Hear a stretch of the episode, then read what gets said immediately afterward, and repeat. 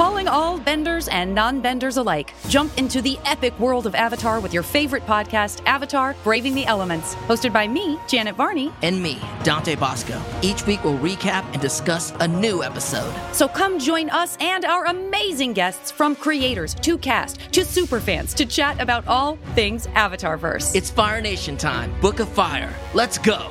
Listen to Avatar Braving the Elements wherever you get your podcasts.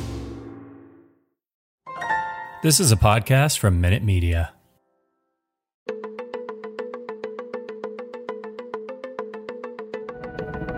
Welcome to Why the Cast Man, a podcast all about Y the Last Man on FX on Hulu. I'm Alex. I'm Justin, and it's it's Y the Cast Man. Is it Why Y the the cast? Cast? Man? Why? Why? But why though? Yeah, we'll, Hey, we're, we're going to answer that question and many more. We're just two guys talking about a show about gender equality. So let's get into it. Uh, we're going to be talking about the first episode of season one the day before. Now, I believe the first three episodes dropped on FX on Hulu. So you probably watched all three of them already, but we're only going to be talking about the first one here. Now, before we get into it, though, before we get into the big moments of the episode, and again, we're not going to recap bit by bit, but we are going to talk about some of the things we liked, some of the things we can be stronger. I think the big thing to talk about here, lots of anticipation for the show. We're big fans of the comic books by Brian K. Vaughan and Pia Guerra. So, what do you think? I think there's a little bit of a split between us in terms of reaction to the show, but I'm curious to hear from you, Justin, and what you Ooh, thought. way to way to tease it. Um, Mhm. I uh, I really like this. Um, I I think it the comic has uh, I think there's an inherent change in translating the comic into into this show, in that the comic tone was a bit lighter, despite all the like disaster and larger societal issues that the comic sort of touched upon and grappled with. It still had a lot of lightness to it, and I think um, the art uh, helped a lot with that. It kept it a little more like, oh, this is this is a world we're sort of walking through um, without having sort of the darker overtones. The show, um, because of the nature of a live action television show, it's it's intense. Um, so there, it's definitely a little bit darker. There's more uh, sort of disaster, obviously, surrounding everyone, and you feel everything a little bit harder. And I think on top of that, the way the world has changed since the comic came out has made this perhaps more stressful, uh, more stressful show to watch. Why? What happened? What happened in the world, Justin? I, I can't think of anything in particular. Uh, just the fact that all men died except for you and I. Oh, right. So like it, feels very. and then we hopped out and started this podcast. Yeah, well, we got to talk about. It. I, gotta I got to tell you, if there were three guys left in the world, they would start a podcast. 100%. That's hundred percent true. Got to get your feelings out. We're not going to go to therapy. Uh, but I guess that's all to say that I, I did like this uh, show. I liked the um, the structure. I thought was nice, and the way um, the way we build up toward sort of the day. I thought was really effective. And then once it happened in the episode, I love this sort of the way they treated everything like one scene. Like everyone's perspective became one moment, as opposed to jumping back and forth between the different reactions to every uh, all the men falling over or dying. So, as people can probably guess at this point, I'm a little more on the negative bent about this episode for almost. I, I understand your explanation here, and I think you're not incorrect. I just disagree in terms of the execution of the show. Um, I'll also note that I liked it a lot better the second time through. Once I was past my expectations from the comic book and watching this just purely as a show, like you're talking about. But ultimately, the thing that I, I found a little frustrating, I thought the first episode is fine. I'm fine with it. The performances are good. The, f- cinematography is good. But I am missing that fun from the comic book, that thrills, the action, the focus, the adventure. Like you're talking about, there's no way that they can do what Pia Guerra and uh, Brian K. Vaughan did. Just uh, art aside, Brian K. Vaughan is a master of the first issue of a comic book. Like Yeah, he very good. knocks it out of the park every time. It's 20 pages of like usually splash, all the information you need to know, sets out the premise, sets out the characters, and then ends with a big cliffhanger. And he does that almost every time out of the gate with almost every comic he writes. Particularly, that's a lot of what Y the, Y the Last Man is known for. So you can't do that with an hour of a television show. Like you're saying, it's not 20 pages of comic, which just inherently takes less time to read. But the thing that I found a little frustrating is this first episode setting it all the day before a plague kills off every man on the planet except for one and a monkey is that it felt very old school streaming to me. Like it felt like something that would. old school streaming. You mean like from two years ago? legit, yes, that's one hundred percent what I mean. Like it felt like something that would have come out four or five years ago at the ah, dawn of Netflix old, originals. Old school streaming, just Listen, back man, in the day, sitting is... on a tree stump, streaming channel on my oh, wooden man. iPad. I, I, remember I'd be out of the woods with my son watching House of Cards and be like, "Oh, this is the good life." Yeah. Oh my. Someday you'll have a house of cards, son. But because of because of the focus on like oh, the end of the world, and we're wandering through the end of the world, and look what's happening. There's so much death coming. To me, it felt a lot like the Walking Dead to me. And granted, I'm a mm. Walking Dead defender, mind you. Like, I like the show and I've watched every single episode as well as all the spin offs, but that's not what I want out of Why the Last Man.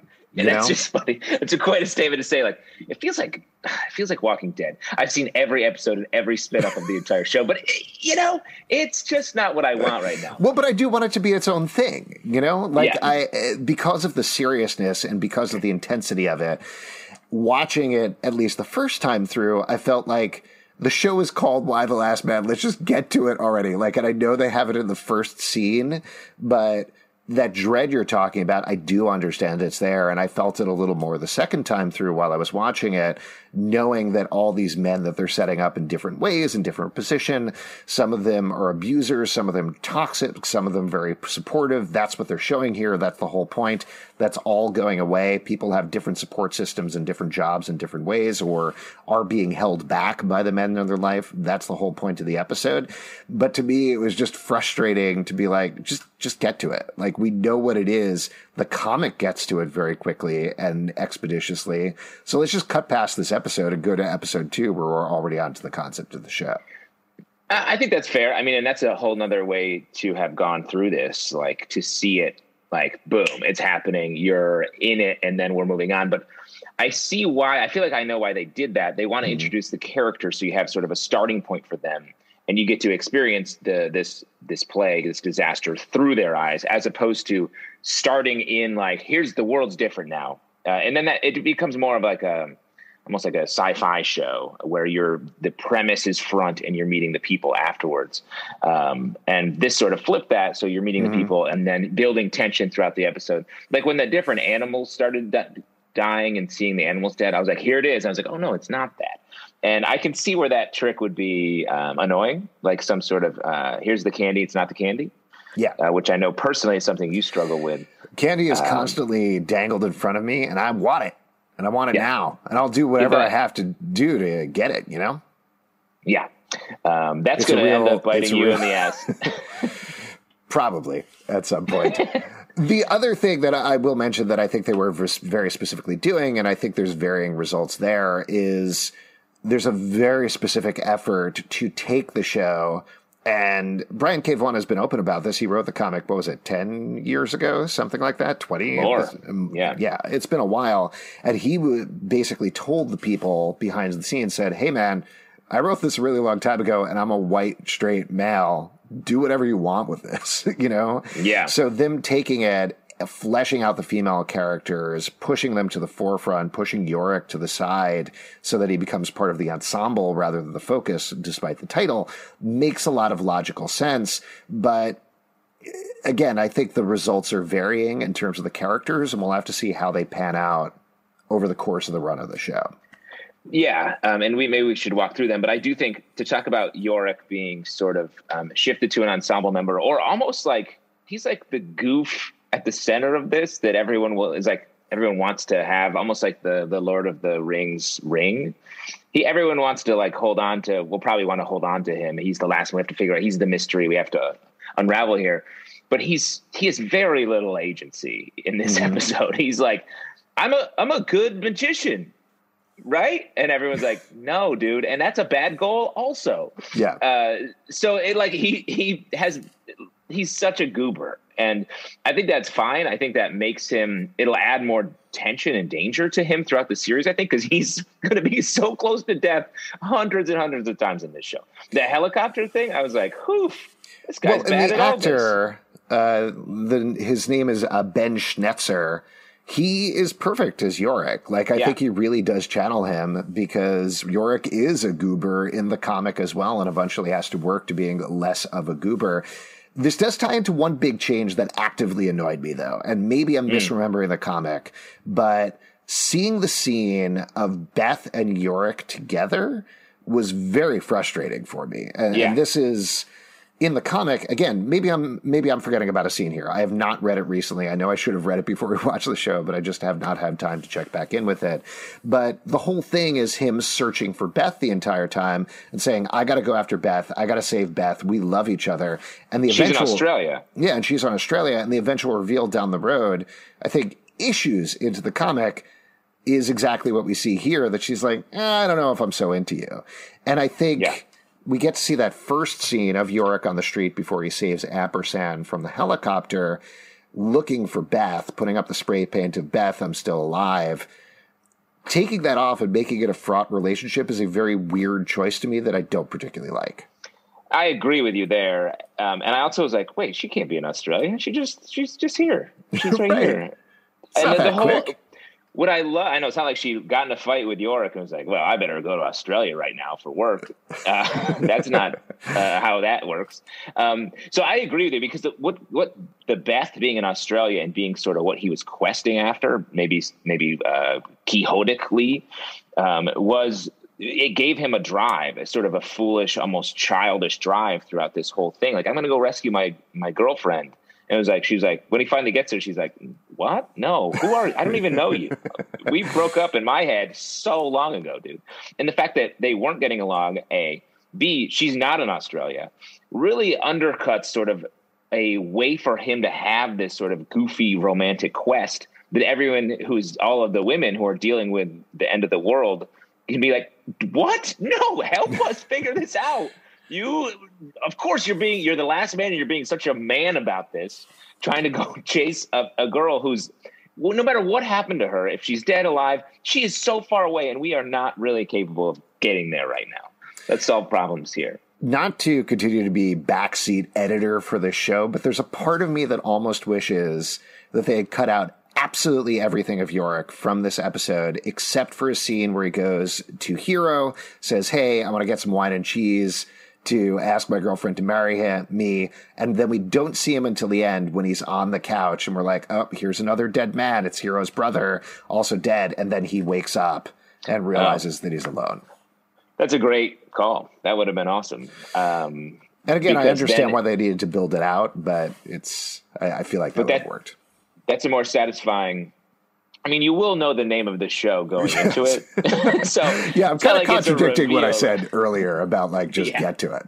But well, let's talk through uh, some of the other characters because, like we said, a lot of them are much more fleshed out than they are in the comic book, or at least than they are initially, because it does eventually become an ensemble book. But at least at first, it's very much focused on Yorick and his journey uh, and the characters that revolve around him. Uh, so the big one, the not the one actress, but the main actress who has stayed with this show through almost all of its various iterations is Diane Lane, who they're basically, funnily enough, I think, building the show around.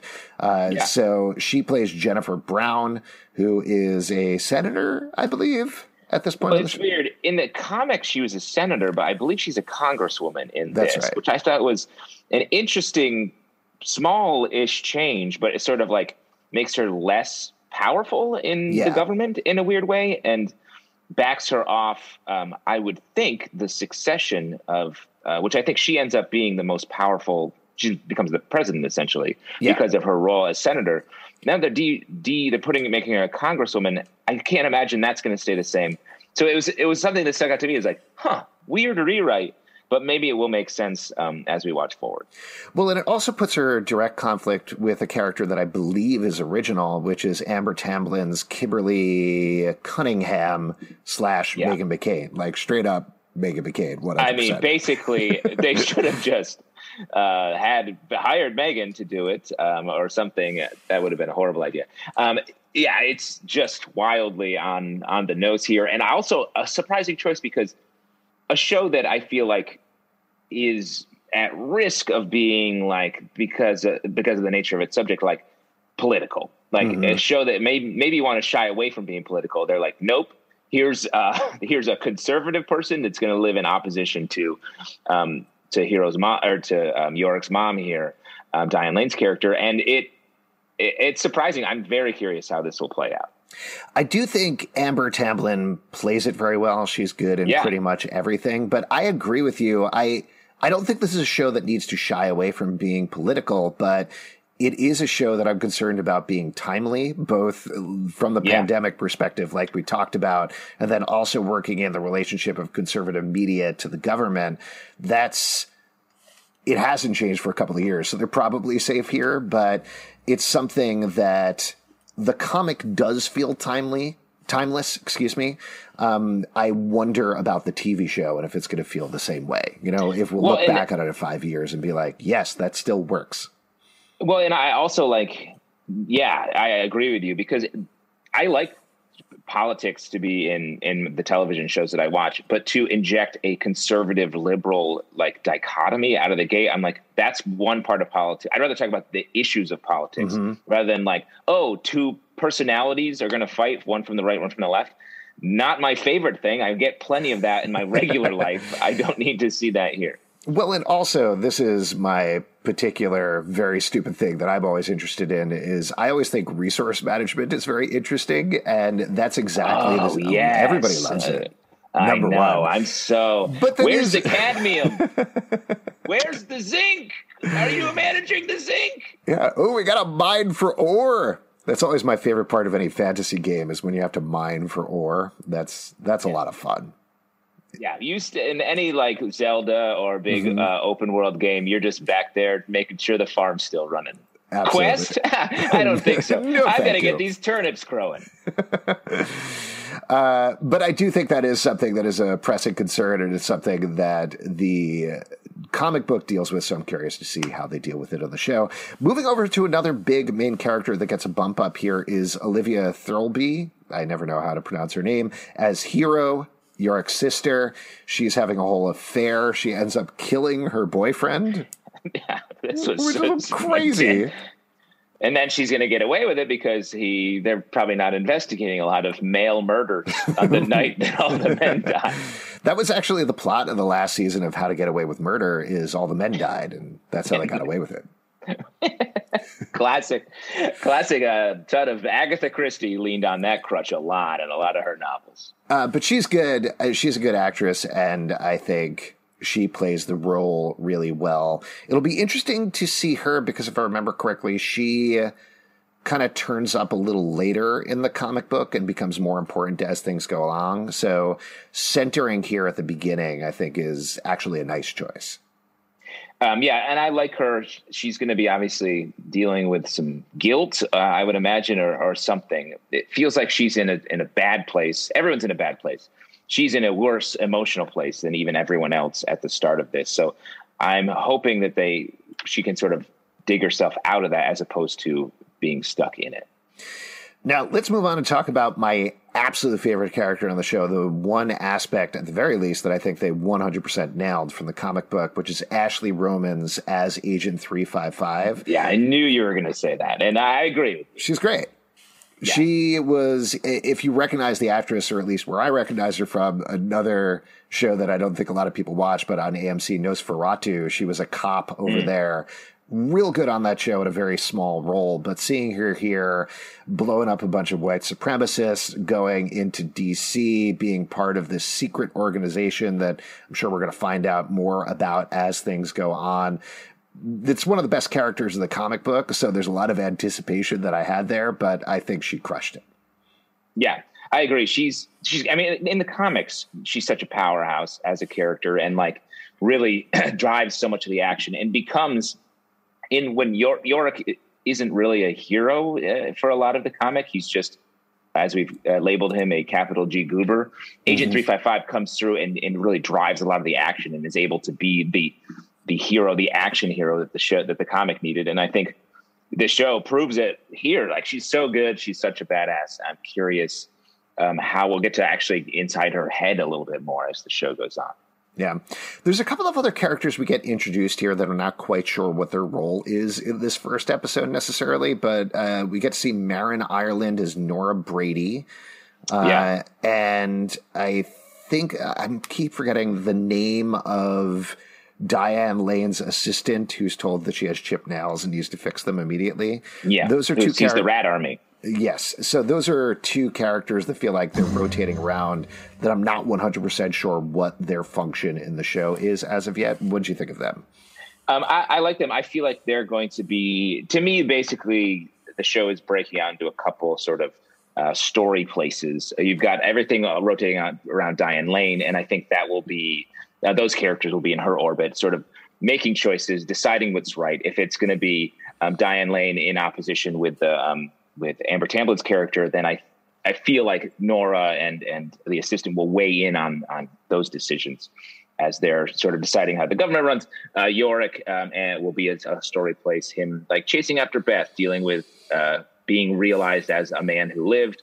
Beth, I feel like will eventually get over to to Yorick. Um, and we'll see how that, or not Beth, Hero. Beth, yeah. I hope they push off a little bit. Yes. But we don't know.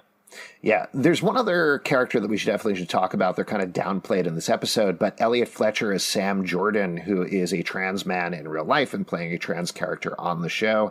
This is a little bit of a spoiler for uh, episodes going forward, but this is something that apparently was very important to the staff when they were creating the show. Is uh, respecting and honoring uh, trans characters as well, which is something that did not play into the comic book at all.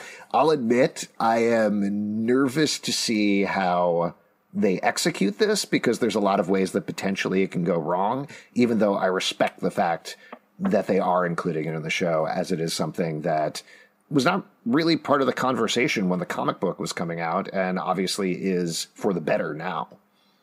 Yeah, and I, I do think that adds an element that like good. You're you're you're not just trying to do a, a rote um, port, portal over of this uh, comic into series to TV series. You're actually like taking the the bones of it and bringing in what the world is like now. And I'm definitely curious how it's going to play out and how if that will be uh, if that's just the nature of this character or, or if that will sort of mm-hmm. bleed out into the rest of the show and become more of a, a conversation about about gender uh, across all fronts. Yeah, it's it just feels like a minefield going into it, both from a gender perspective, because then you're getting into chromosomes, who's born a man, who's born a woman, etc. So potentially people could take the wrong thing away from that. Is my concern, just to game it out. Yeah.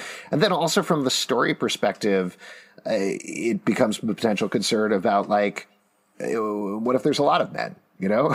So yeah. uh, and how they play it out. Again it all is all in how they play it out how they treat the characters how they treat the situations. I'm glad they're doing it. It is a positive development in terms of the conversation about gender. It just uh, makes me nervous going forward but we'll have to see how they execute on it. Yeah and it, like it does it goes to the central premise like to what you're saying outside of the, the the social issues and just the common the, the comments on the nature of gender, like the whole story is built around this idea that Yorick is a, a man who lives, and that very much was was put into the gender binary. And to break out of that changes the fundamental nature of the plot of this this show, this series. So I am curious how they're going to play that out. It could be, and I want to be positive about it. It could yeah. be something where they really it is a way that they can adapt it to being a much more current uh, take on on these issues and a better story for it. Mm-hmm. I hope it's just like you're saying. The difficulty is high in um, re- rewriting the very plot of this thing um, and changing it going forward. Yeah. That all said, before we wrap up here, lots of moments in the episode that we haven't necessarily talked about. Any big moments that you want to? Oh, we didn't even talk about Ampersand, the most important character yes. in the show. How'd you feel about Ampersand? Good, good monkey. Good monkey. Good, good monkey. Good I monkey believe work. I could be wrong about this, but I believe that is Marcel the monkey from Friends. That's an easy thing to say. No, I'm pretty sure. Hold on, That- I'm gonna look it up. Eh, I mean, I Marcel don't know how- Why the Last Man? I don't know how old. When does a monkey retire? After we're acting in Friends for so many Yeah, years. it's Marcel. Marcel the monkey Wow. is in Why the Last Man. no. Wow. Probably You not a lot of acting monkeys, to be honest. Uh, that's true, and I wonder if he prefers uh, sitting on Ross's shoulder or Yorick's shoulder. That's Great the kind question. of stuff we can get into. If we ever get to interview him here on the podcast, and I think I'm going to make that our mission every episode to really Hundred percent. call out ampersand, tweet at ampersand, whatever his Mar- whatever his real name is. I don't think it's ampersand or Marcel. No, you know what? We'll find out by the next episode. That's my mission. we gotta get to. The, I gotta see that monkey interview. I can't wait. Yeah. Um, uh, two things I like to call out. Um, uh, the way that they, they talk about this ring a lot um, in the uh, proposal scene, and sort of the Beth Yorick stuff. And uh, if you, I don't want to talk about it too much in the nature back in the comic book side. The ring becomes sort of a, a thing later on. Do you think that that is partly why they sort of kept Beth around in this side of things? Because this ring, they talk about the Bedouin nature of this Hmm. like ring, this the ring, one the ring. ring. Yeah. Um, Uh, yeah, I mean, I think maybe you're definitely dancing around potential spoilers here, but maybe that certainly much. could be a thing. Uh, certainly, there's something it was different. referenced. Yeah, It was referenced enough in this that I was like, oh, this is clearly being talked about in this pilot. yeah, uh, yeah. Potentially, I think we'll have to see how that pans out. For those of you who haven't read the comic book or I guess watched ahead on the show, um, don't tell us. Yeah. But Great. we'll see what happens. Uh, and then the other yeah, thing. I love uh, the back and I thought the end of the episode was handled super well. I mentioned before the way it becomes like one scene as opposed to a series of scenes, and the way they just without saying it, just you get to see all, all, all of our characters, all of the, the female characters, realize that it's just the men that are dying. Like you see the moment in the, just with the look on their face when they put it together, and I thought uh, that was awesome. Yeah. Yeah, overall, particularly the last 10 minutes are really horrifying and really well done, regardless of what I think about the pilot as a whole. And I'm certainly interested enough to watch more. You know, again, we love the comic book, super into the comic book. I think now that we are past this initial day before event, I'm curious to see how they get into the apocalypse as whole, and maybe things will speed up as they go. Um, it'll be interesting to see it. And for those of you who have already watched the next two episodes, again, don't tell us. We don't want to know. We're going to get to those we are very shortly. yet to see them. Before we wrap up here, though, here's how we're going to end the episodes. Who's the man, Justin? Who's the man in this Oh. episode? Who's the man? Who's the man? I mean, uh, when you're meeting all these characters for the first time, it's hard to pick. But I gotta say, Agent Three Five Five is Yes. uh, emerges from this uh, pilot as the character to watch, and a character that is like getting st- every all the other characters are sort of struggling with emotional issues and dealing with their things happening in their lives. Agent Three Five Five is just blowing stuff up and being like, "Give me the next thing. I want to do more stuff like this." Um, so I I love that momentum going into the next episode. Yeah, I would have called out 355 as well, but just to give it up for somebody else, I'll call out Hero. I think giving her a little bit more time here is really smart. I think the stuff that's been set up with her is definitely very interesting and very weird. If I remember correctly, she kind of just pops up as part of uh, spoiler here, but the Amazon storyline very later on, other than sporadic things here and there. So to get to see her early on like this is really interesting, and I'm curious to follow her throughout the show. Yeah, agreed. So there you go. If you would like to chat Y the Last Man with us, we do a live show every Tuesday night at 7 p.m. to Crowdcast and YouTube. Also, you can support this podcast and the other podcasts we do at patreon.com slash comic book club. Potentially, the feeds are already set up for the podcast, and if so, iTunes, Android, Spotify, Stitcher, or the app are your choice. If not, hey, later on, buddy, they're coming. They're coming very soon.